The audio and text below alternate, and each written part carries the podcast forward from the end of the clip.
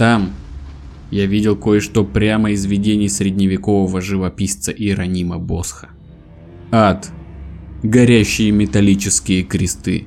Священники в красных и черных одеждах, с первосвященником в серебряной одежде с красной накидкой, горящее тело, кричащее от боли, около гигантской каменной большой рогатой совы. И во всем этом участвовали мировые лидеры, банкиры. И это было полным безумием.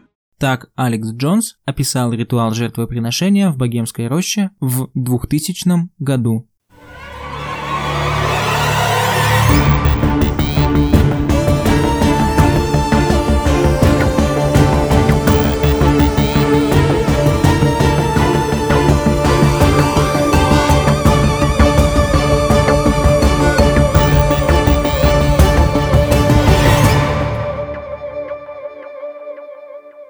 Всем привет! Это подкаст «Заговор». Меня зовут Андрей. Привет, я Витя. Мы подкаст о конспирологии, рассказываем вам самые разнообразные теории заговора и стараемся делать это интересно и весело. И, наверное, многие задаются вопросом, да? Почему вы не выходили на прошлой неделе? Ну, я, по крайней мере, надеюсь, что хоть кто-то задался этим вопросом. И, кстати, задался, я видел комментарий. Это очень приятно. И вот на этот вопрос, где мы были, почему не было выпуска, вам, Витя, ответит. Да, Витек? Да, произошло это по моей вине. Я, меня не срослось с организацией процесса, как-то вообще тайм-менеджмент просто улетел куда-то, все дедлайны сдвинулись, ну вы знаете, эти современные проблемы, да. В общем, я неожиданно, но на самом деле очень ожидаемо поехал в свой родной город к, в гости к родителям. И не учел ряд факторов, поэтому не смог выделить время для подготовки и записи выпуска. Вот как-то так и это и произошло. Но зато, ребята, зато я классно провел время, увидел всех своих бабушек, дедушку, папу и маму, съел примерно тонну вкусной еды и зарядился хорошим настроением еще на 100-500 выпусков вперед. Ну, я надеюсь, что это так, потому что если ты классно провел время, то нашим слушателям на час целый классного времяпрепровождения на той неделе ты это все сократил. Ну, блин, хотелось на самом деле ворваться прям в третий сезон. Мы плюс, типа, регулярность наша главная фишка. А тут выходит, мы просто выбили своими тушами дверь в третий сезон, выкатились и катимся медленно как-то колбаской. Но ничего страшного, ничего страшного. Все мы живые люди. Все мы живые люди. Лучше не скажешь. У тебя что нового? Я переехал, наконец, если есть слушатели, которые следят за тем, что мы говорим в заставках. Я, наконец, переехал. Ремонт, конечно же, не закончен, потому что, как гласит народная мудрость, закончить ремонт нельзя, можно его только прекратить. Так вот, я его прекратил, всем, в принципе, доволен. Еще на днях я посмотрел фильм, который называется «Винни-Пух. Кровь и мед». Это слэшер-хоррор, а я большой фанат слэшер-хорроров, и во времена начала пандемии, возможно, у вас то же самое было. Я слышал о том, что люди сталкивались с такой проблемой, когда не хватает естественного стресса, который мы получаем просто из окружения, когда ходим по улице, там, на работу, с работы, на учебу, с учебы, и к этому стрессу вырабатывается зависимость, и надо ее как-то компенсировать, потому что ты на пандемии, ты сидишь дома, ничего не происходит, и люди многие ударились просто поглощать все эти хорроры, и я в том том числе, я не исключение, я с таким удовольствием вообще заглядывал в Спрингвуд к Фредди Крюгеру, от Майкла Майерса убегал и, конечно же, отдыхал в Кристал Лейк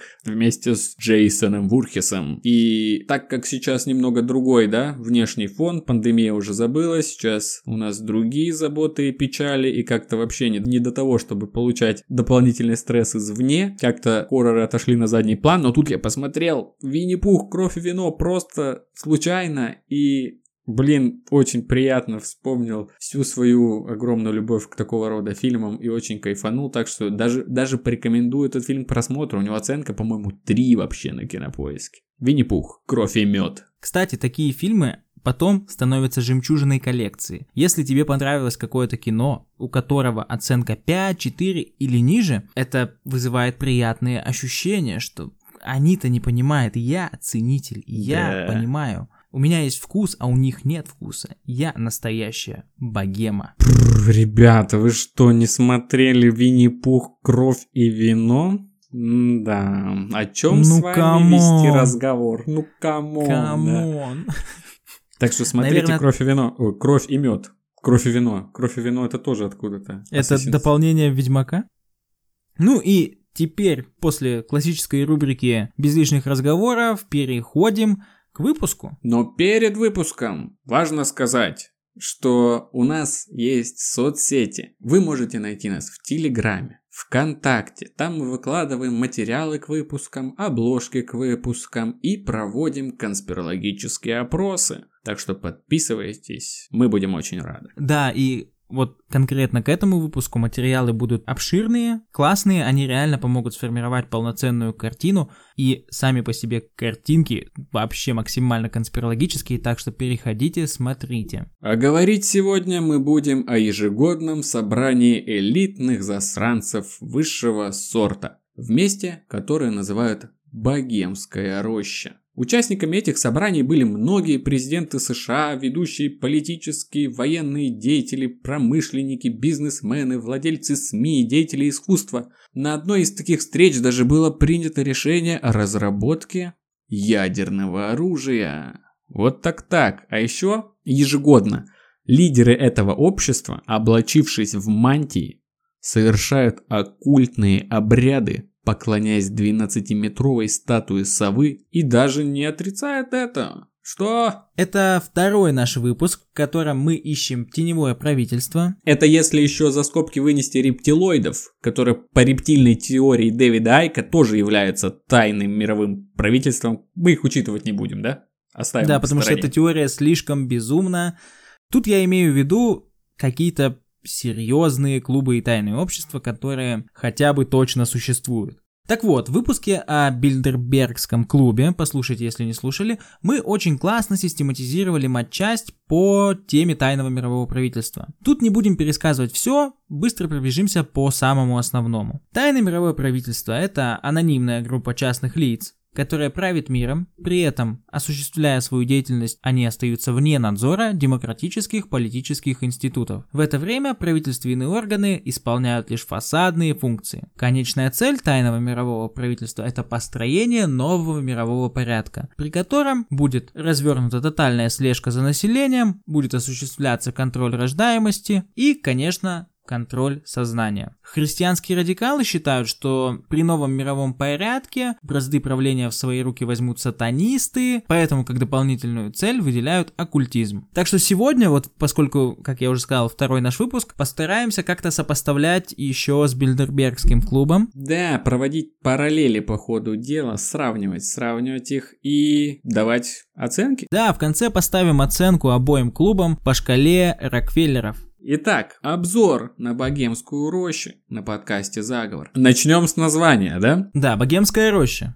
С чего еще можно начать? Богемская роща, все верно. Вообще богема это, если что, так обозначаются не имеющие какого-то устойчивого материального обеспечения интеллигенты, там актеры, художники и прочие люди с таким вальяжным, легкомысленным, беспорядочным образом жизни. Чаще всего э, таких людей можно встретить на первом курсе в питерских вузах. Казалось бы, как-то не вяжется с элитным клубом мега влиятельных людей. Так откуда же тогда взялось название? Для того, чтобы это понять, углубимся в историю богемского клуба. Все началось в 1872 году, когда группа молодых творческих людей в Калифорнии объединились для того, чтобы как следует со всей силы обсудить искусство. Победствовать и поотрицать сложившиеся в обществе нормы, ведь именно этим и занимается богема, не так ли?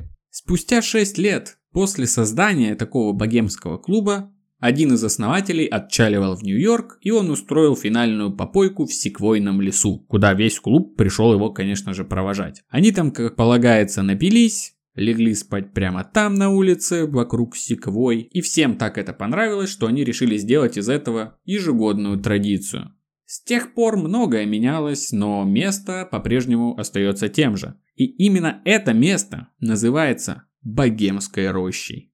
Через какое-то время главную роль в клубе стали занимать уже богачи, которым очень нравилось слушать разговоры богемы и преисполняться познанием в их компании. Но больше всего им зашла идея собираться в секвойном лесу, подальше от глаз кого попало. А богеме, в свою очередь, нравились деньги. В общем, они спелись. Так, клуб скупил большую часть леса и вывел эту вечеринку на новый уровень. Так, что мы тут отмечаем сразу же? Дата рождения клуба 1872 год. То есть он порядком так старше Бильдербергского клуба. Да, Бильдербергский клуб, напомню, в 1954 был первое собрание. Но, в, в отличие от Бильдербергского клуба, он изначально формировался вообще не про элиту, не про тайное мировое правительство, а про молодых творческих людей. Тогда как Бильдербергский клуб был создан изначально, чтобы влиятельные люди могли друг с другом пообщаться. То есть такая еще между ними разница присутствует. Да, вот начали с различий, но дальше дальше будут и сходства. Прямо сейчас будут сходства. Сегодня Богемская роща – это ежегодный, двухнедельный, многотысячный ивент для членов Богемского клуба, который позиционируется как место отдыха и развлечений. Но знаете что? Потому как вы отдыхаете, о вас тоже можно кое-что сказать. Кстати, о членах Богемского клуба и посетителях Богемской рощи. Членами клуба являлись все без исключения президенты США от республиканской партии и некоторые из демократов Штатов, начиная с 1923 года. Сюда приезжали директора крупных корпораций, руководители финансовых институтов и многие поставщики Пентагона, крупнейшие нефтяные компании, банки, включая Федеральную резервную систему и широковещательные СМИ были гостями или членами клуба в лице своих высокопоставленных руководителей и хозяев. Пробежимся теперь по персоналиям, по громким именам, Такие люди вхожи в клуб, как Джордж Буш, старший и младший, Билл Клинтон, Рональд Рейган, Джимми Картер, Джеральд Фор, Дуайт Эйзенхауэр, Теодор Рузвельт и Ричард Никсон,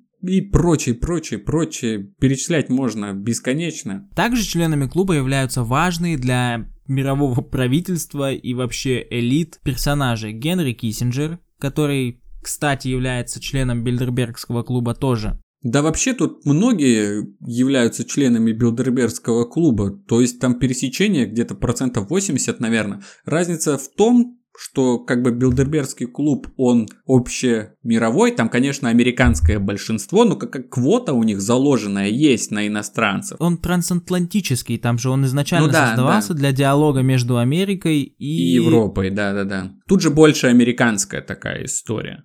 Но тем не менее люди одни и те же, то есть это тоже можно записать в сходство. Да, и Дик Чейни, бывший вице-президент, этот чувак окутан просто морем конспирологии, и забавный факт, что в Википедии в разделе «Смотреть также» на странице Дика Чейни предлагается перейти на страницу определения «Серый кардинал».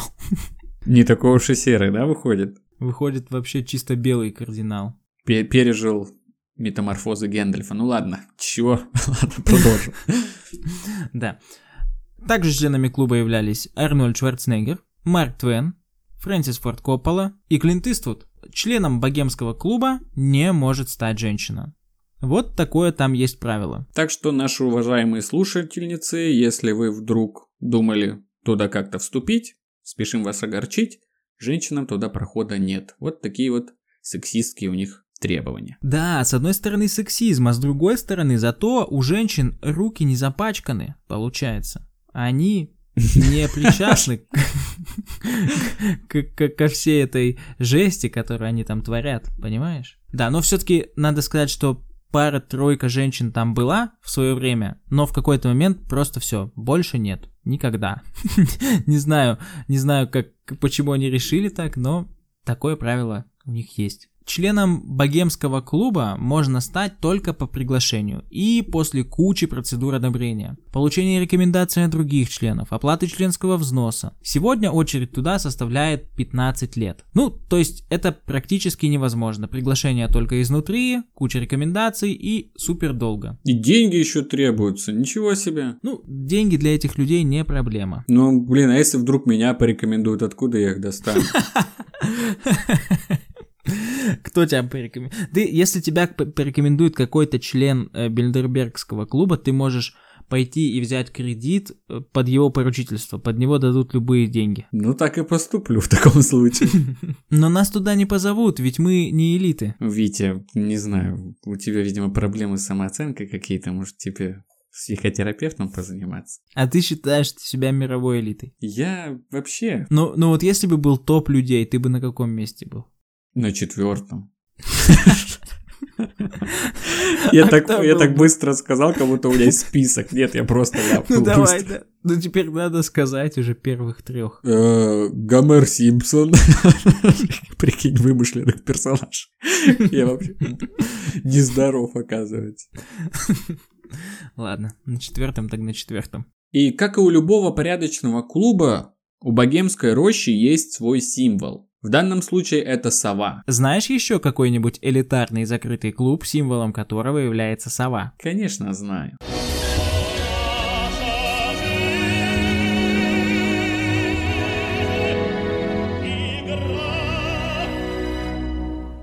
Кстати, про этот элитарный клуб есть тоже свои теории заговора. Они замешаны в грязных делишках, наверняка некоторые из вас об этом слышали, и когда-нибудь мы и до них доберемся. Заглянем в их черный ящик. Схватим друзья за усы и потрясем как следует. Боже мой, остановись. Ладно, всему свое время, и до них доберемся. В общем, я погуглил. Сова является амбивалентным символом. Это птица мудрости, но также мрака и смерти. Являясь атрибутом богини Афины, сова символизирует мудрость и познание. Совы обладают способностью видеть ночью, видеть все вокруг себя, не двигаясь с места, а только поворачивая голову. Это символизм, чувак. Типа они как совы. Сидят на месте, но все видят. Да, так и выходит. Но в то же время бесшумный ночной полет, светящиеся глаза и жуткие крики, которые совы издают при атаке, повлияло это все на то, что сову связывали также еще и со смертью и оккультными силами. Запомним это. На территории Богемской рощи есть 12-метровая статуя совы. Ну и как часто бывает с символами, есть версия, что эти ребята везде пытаются пропихнуть эту сову. Ее находили на однодолларовой купюре. Очертания совы можно увидеть с высоты птичьего полета в пересечениях улиц Вашингтона. Все эти фотографии мы, конечно же, приложим к материалам. Подписывайтесь. Телеграм, ВКонтакте, подкаст Заговор. Еще у этих ребят есть девиз, который звучит как «Пауки, плетущие паутину, сюда не приезжают». Что подразумевает, что внешние заботы и деловые сделки, такое создание плетения сетей паучьих, да, это все должно быть оставлено за пределами клуба. Питер Паркер такой туда приезжает, такой, да блин, да блин. Богемская роща особенно известна Манхэттенским проектом, который обсуждался именно там, в сентябре 1942 года и впоследствии привел к созданию атомной бомбы. Как-то это противоречит, да, слогану, что паутины тут плести не надо и о делах разговаривать тоже. Да, но тут есть оговорочка. Потому что источников миллион, и поскольку общество очень закрытое, как-то сложно официальный найти источник, но есть альтернативная версия, она мне ближе, что на самом деле Манхэттенский проект не разрабатывался, не обсуждался в Богемской роще во время съезда Богемского клуба, а они использовали эту площадку как суперсекретное, закрытое, отдаленное от глаз место, чтобы никакие шпионы их не увидели и не выкрали секретные материалы. Э, вот. И еще есть святой, покровитель клуба, Иоанн Непомукский. Он был святым из Богемии, область Чехии, который был утоплен в реке Влатва по приказу Вацлава IV Богемского. В более поздних источниках утверждается, что он был духовником королевы Богемии и отказался разглашать секреты исповеди. Что тоже важно, ведь секреты, обсуждения не должны выходить за пределы этого клуба, они там и остаются. Да, это еще одно отличие от Бильдербергского клуба, который, кроме названия, по-моему, ничем не обладает. Тут тебе, пожалуйста, и девиз, и символ, и святой, целый святой. Вот, ну, возможно, это от возраста, и Бильдербергский клуб себе тоже кого-нибудь наживет какой-нибудь символ. Ну да, тут богемская роща больше подходит под определение тайного общества. То есть вся атрибутика у них есть, в отличие от Билдербергского клуба, которые, у которых что есть? Веб-сайт, где они все прописывают. Ну, не все, конечно. Протоколы никто никогда не увидит, но хотя бы список тем они оглашают. Да, ну и к тому же, если кому-то из них надо будет делать мерч, у этих все уже готово, у богемской рощи уже все на месте. Да, в плане маркетинга они более продумански поступили. Определенно. Так чем же все эти ребята там занимаются? Открывается их тусовка дико странным и будоражащим умы ритуалом. Весь клуб собирается на ужин.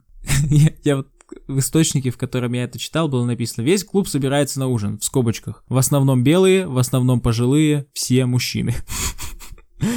Вот. Не знаю, забавно. Весь клуб собирается на ужин под открытым небом, произносятся тосты, приветствуется старая гвардия, то есть те, кто в клубе уже больше 40 лет, и отдается дань уважения опавшим листьям, то есть членам клуба, умершим в прошедшем году.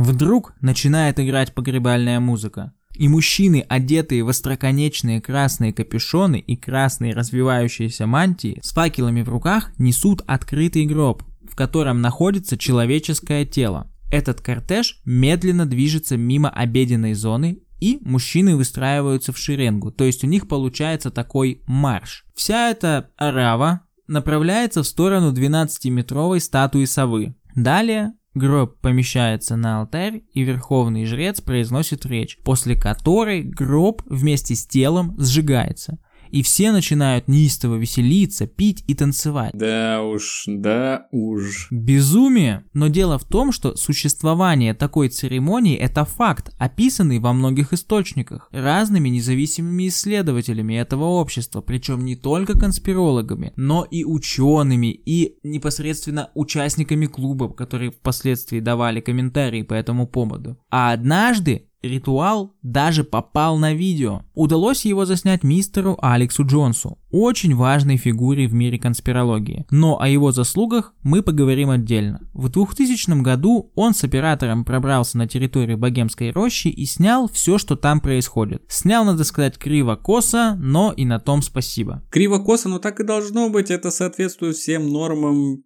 такого рода видео, да, из как раз 2000 год, эти все криво снятые ролики, особенно на, на такие темы тайных обществ, инопланетян или чего-то такого, так и должно быть. Да, да, знаешь, как в том меме, о, кажется, это НЛО, где моя камера в 1 мегапиксель.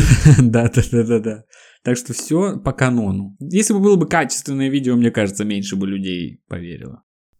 Ну да. Так как же все это объясняется? Конечно, у богемской рощи нет никаких пресс-служб и так далее, в отличие от того же Бильдербергского клуба. Они не публикуют списки участников и темы, которые обсуждались. Но они и позиционируют себя по-другому, как место отдыха.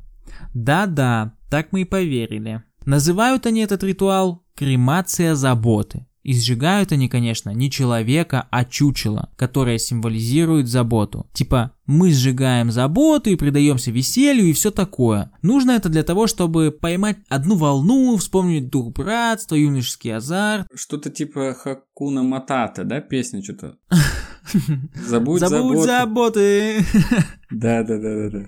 Могли бы ее вот, взять. А почему, да, вот, выйти маскот Тимона, маскот Пумбы, да? Ну ладно, они раньше появились, чем Тимон ну, и Пумба. Да. Но я бы лучше забыл заботы, как Тимон и Пумба, а не как э, Богемская роща. Сто процентов. Да вот, кстати, чувак, который был там вместе с Алексом Джонсом, подтвердил, что все, как они говорят, типа, это просто фан-мероприятие. Кстати, в российских пропагандистских источниках кремацию заботы называли кремацией сострадания. Типа, они там сначала в день открытия символически сжигают сострадание, чтобы потом принимать жестокие античеловечные решения, которые приведут к тысячам смертей, развязывания войн, и других ужасов. Да, то есть это подразумевается, что тут реальный человек, которого они жестоким образом каким-то ритуальным убивают, сжигают, и как бы на этом прощаются с любым состраданием. Они становятся холодными в душе, расчетливыми, злыми тиранами. Ну, по крайней мере, так объясняют нам эти наши каналы. Тут мы можем разблокировать ту самую цель нового мирового порядка, которую мы указывали под звездочкой. Существование древнего оккультного заговора.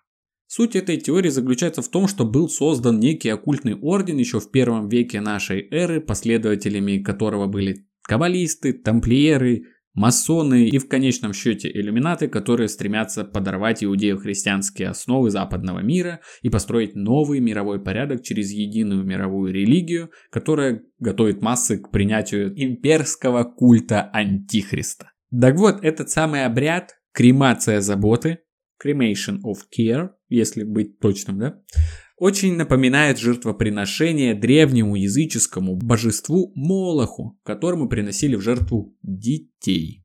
Мы, конечно, ничего утверждать не беремся, но даже при самом нормальном раскладе это уже максимально странное мероприятие. Ну, типа, они, получается, если не приносят жертву реального человека, тем более ребенка, то они просто прикалываются от факелов, мантий, человеческого чучела, которые сжигают под статуей совы. То есть эти, эти ребята, они как бы самые занятые люди в мире вообще. Они тратят свой редкий выходной день именно на это.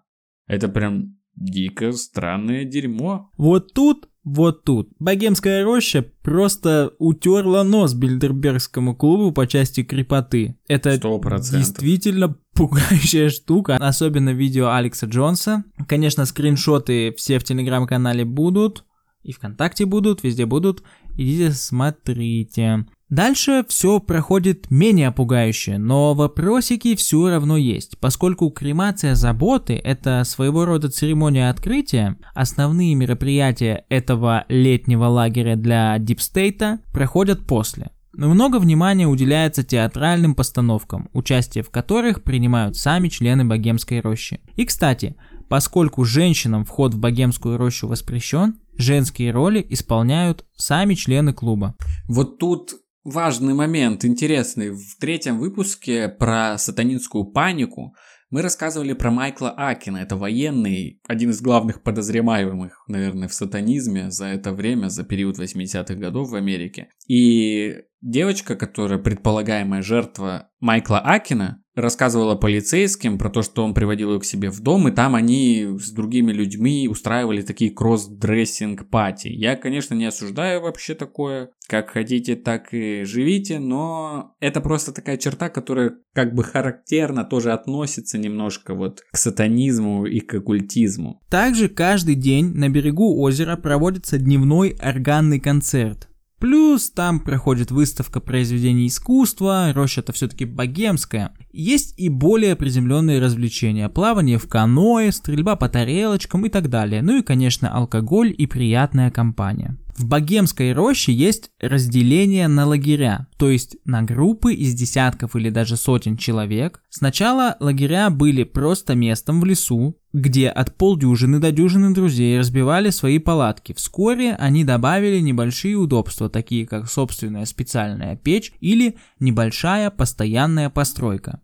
Затем появились маленькие лагерные традиции и милые названия, такие как «Жители утесов», «Самогонщики», сквоттеры, страна игрушек и земля счастья. Членами лагеря самогонщики, кстати, были Вицин, Маргунов и Никулин. Да. Следующими шагами были специальные эмблемы, красивый маленький домик или специально построенные вигвамы и постоянный бар. Тут, кстати, интересно, что вот самогонщики, сквоттеры, жители утесов, они как будто примеряли на себя роли какого-то низшего такого сословия. Ну, в их понимании, наверное. Да, простых людей, типа они играли в простых людей. Да. Развлечения в лагерях в основном неформальные, импровизированные. Кто-то решит собрать всех джазовых музыкантов на специальную сессию, или все художники и писатели будут приглашены на обед или ужин. Но радости лагеря заключаются не только в просмотре или прослушивании спектаклей. Внутри них создаются другие удовольствия. Некоторые лагеря стали известны своими гастрономическими изысками, такими как особый напиток или особая еда. В Jungle Camp подают мятные джулеппы. Блин, потому как ты произнес мятные джулеппы, понятно то, что ты не то, что никогда их не пробовал, но и никогда не попробуешь.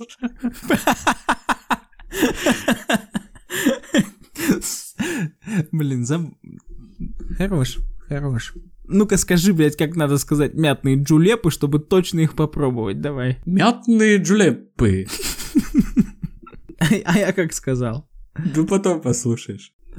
Ладно. В Халкион есть машина для приготовления мартини высотой в 3 фута. В гнезде совы проходит завтрак с джином. Около 100 человек приглашены, чтобы отведать яйца Бенедикт, шипучий джин и все гарниры. В 1970-х годах Poison Oak был известен своим обедом Bulls Balls Lunch. Вот на Bulls Balls Lunch я бы попал, да? Это точно. Каждый год Барон крупного рогатого скота из Центральной Калифорнии привозит большой запас яичек от своих недавно кастрированных стад для удовольствия членов и гостей. Никто не уходит голодным, говорят, что бычьи яйца – настоящее лакомство.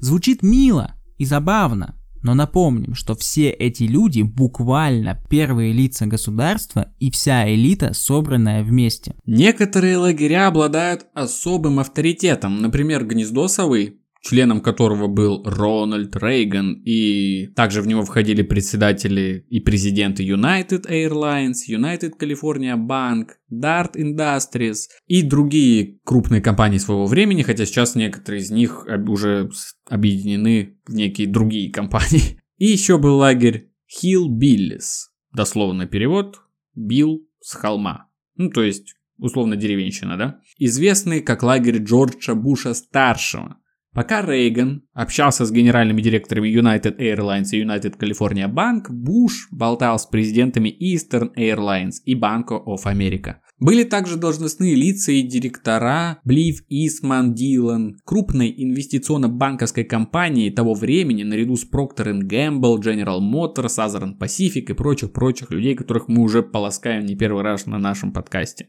Вот как-то так вообще. И лагеря дают повод этим людям всем для такого полусерьезного соперничества, различных шалостей, розыгрышей, внутригрупповой дифференциации, так все мило, мило, мило у них. Блин, можно было бы снять классный, абсурдный фильм про то, как один, ну, это же, по сути, вайп летнего лагеря, да? И вот они собираются, промышляют всеми этими вещами, но один из членов богемского клуба влюбился в другого, причем влюбился впервые в жизни и как подросток.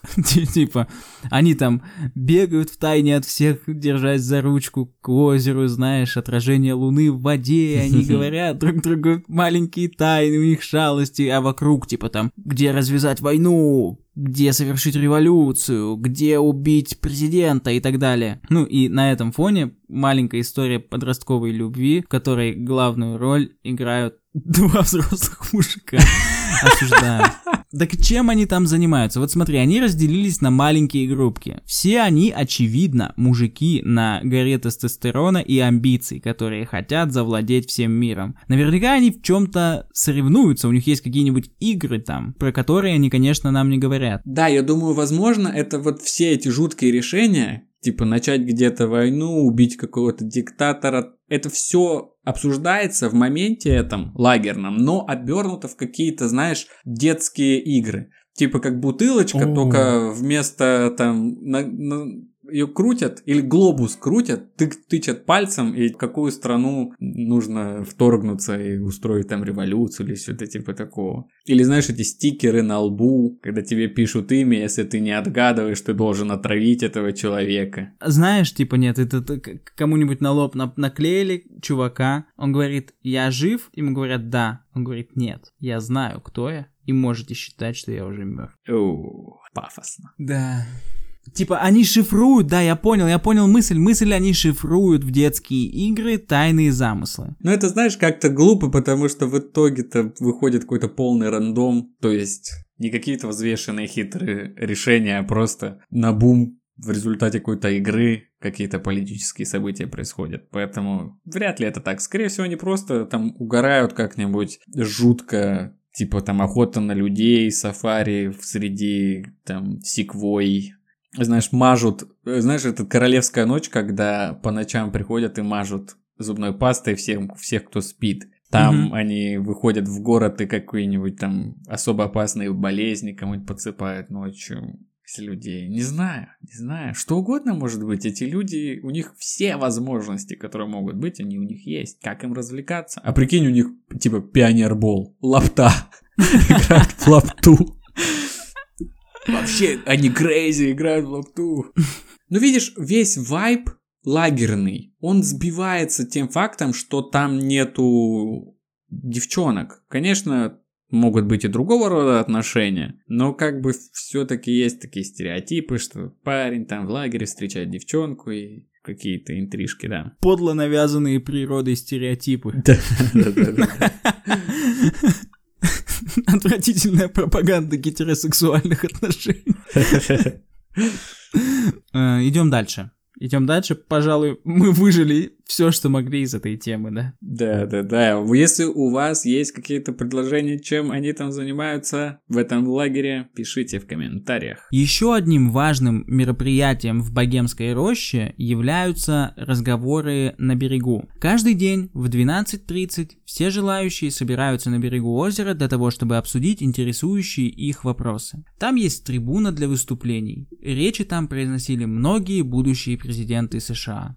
Таким образом, элита могла оценить кандидата. И они этого даже не скрывают. В своей биографии Никсон пишет, если бы мне пришлось выбрать речь, которая доставила мне наибольшее удовольствие и удовлетворение в моей политической карьере, это была бы моя речь на берегу озера в Богемской роще в июле 1967 года. Поскольку эта речь традиционно не записывалась, в то время она не получила огласки, но во многих важных отношениях это стало первой вехой на моем пути к президентству. То есть первой вехой к его президентскому пути стало не выступление перед избирателями, не какая-то политическая активность, а речь перед элитой в закрытом клубе. Но это еще не все. У него также была откровенная беседа с Рональдом Рейганом, когда мы сидели на улице, на скамейке, под одной из гигантских секвой, Укрывшись одним пледом,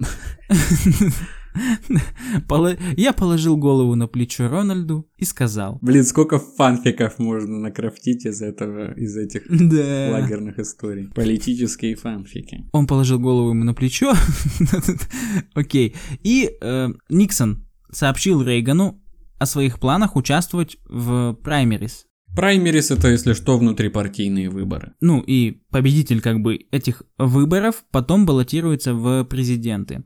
И Рейган сказал ему, что не будет этого делать, поскольку это делает Никсон. То есть они договорились о чередности президентств буквально получается. А да-да, и это тоже явная параллель с Билдербергским клубом, где приглашенным гостем, а вследствие президентом, стал Билл Клинтон. В 92 году он пришел на смотрины в Билдербергский клуб, а в 93 уже стал 42-м президентом Америки. Тут то же самое, то есть в таких обществах определенно точно можно с уверенностью заявить, что, наверное, там э, назначаются президенты, то есть президентов там назначают. Не надо думать, ребята, что мы кого-то выбираем где-то. Все решается в летнем лагере у костра. Судьбу мира определила вторая смена богемской рощи. Да, у нас есть такой поинт. Одним из инструментов тайного мирового правительства является фасадная демократия, то есть создание вида того, что народ что-то решает, что они выбирают кого-то, но по факту эти органы являются подконтрольны узкой группе элит, а не народу. Вот. Где-то на секвое сейчас вырезано сердечко с буквами R и N. Кстати, есть классная фотка, где они сидят э, в одном кадре, и я тоже приложу. Она прям разошлась, это очень популярная фотография. Мгм. Love is не выдвигаться на праймерис, когда он хочет быть президентом. Кроме того, в 1995 году Буш-старший воспользовался случаем, чтобы сказать, что его сын Джордж Буш когда-нибудь станет великим президентом. Короче, пауки, плетущие паутину, там не собираются, но собирается конкретный deep state, чтобы оценить друг друга, договориться, кто будет новым президентом и что они будут делать. Ну а теперь немного вернемся в русло адекватности из этого безумного лагеря. Тут важно сказать, что на самом деле, вот если теневое правительство это стигматизированный конспирологический термин, то у нас есть научный козырь в рукаве. В политологии и социологии существует теория элит. Это теория государства, которая стремится описать и объяснить властные отношения в человеческом обществе. Эта теория утверждает, что меньшинство, то есть элита, обладает в обществе наибольшей властью. Занимая должности в корпорациях или в советах директоров корпораций, а также влияя на политиков посредством там, финансовой поддержки фондов, должностей, там, в аналитических центрах или дискуссионных группах по вопросам политики, члены элиты тем самым оказывают значительное влияние на корпоративные и правительственные решения.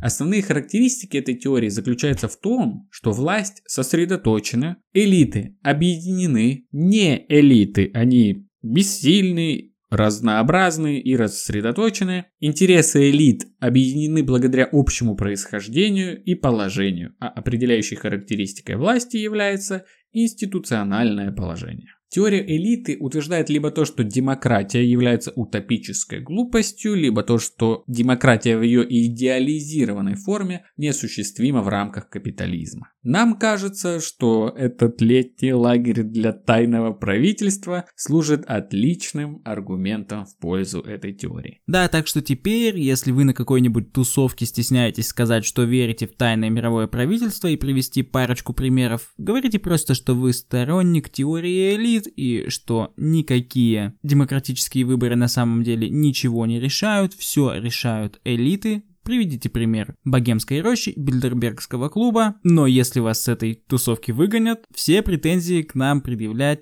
не нужно ни в коем случае.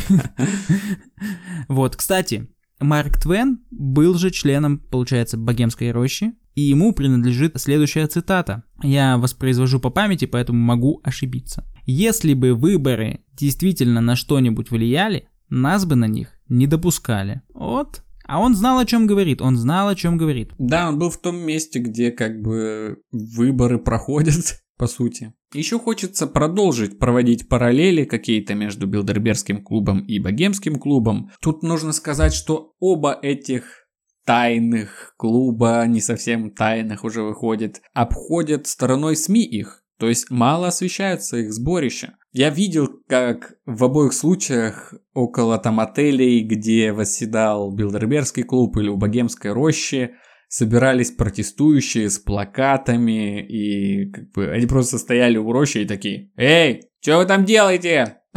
О чем вы там говорите? Расскажите нам, вы не имеете права, вы политики!»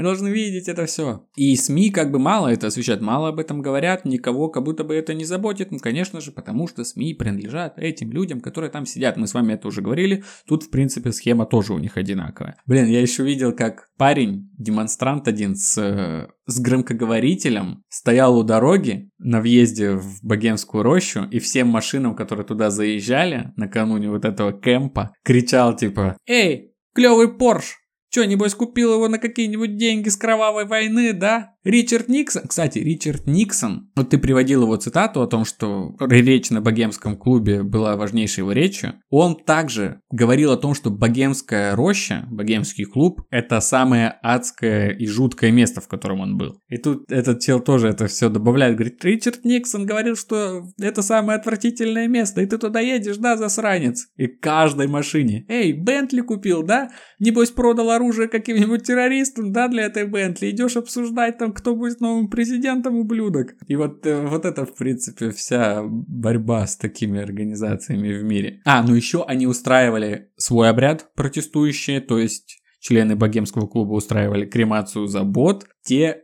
устраивали им наперекор создание забот. Create of care. И типа, ну, прикольно, все эти ребята такого хипового вида. В принципе, вот эти люди, они тоже внешне похожи тех, что стоят у Билдербергского клубового отеля с плакатами, и те, которые у Богемской рощи находятся. Ну что, теперь пришло время поставить оценку Богемской роще и да. Билдербергскому клубу, поскольку мы это упустили. Да, сразу двух зайцев. Начнем тогда с Билдербергского клуба, коли уж раньше мы о нем говорили. Да, но я предлагаю сейчас пространно не обсуждать его, мы целый выпуск этому посвятили. Я предлагаю сходу выдать оценку 8 из 10. 8 из 10, точно. Мне, я прям вспоминаю свои чувства при подготовке к этому выпуску. Я это в выпуске озвучивал. Мне прям становилось стрёмно и страшно от того, что такое в принципе происходит. Что оно как бы на виду, но все протоколы засекречены. Прям не по себе становилось. Поэтому 8 из 10. Поддерживаю. А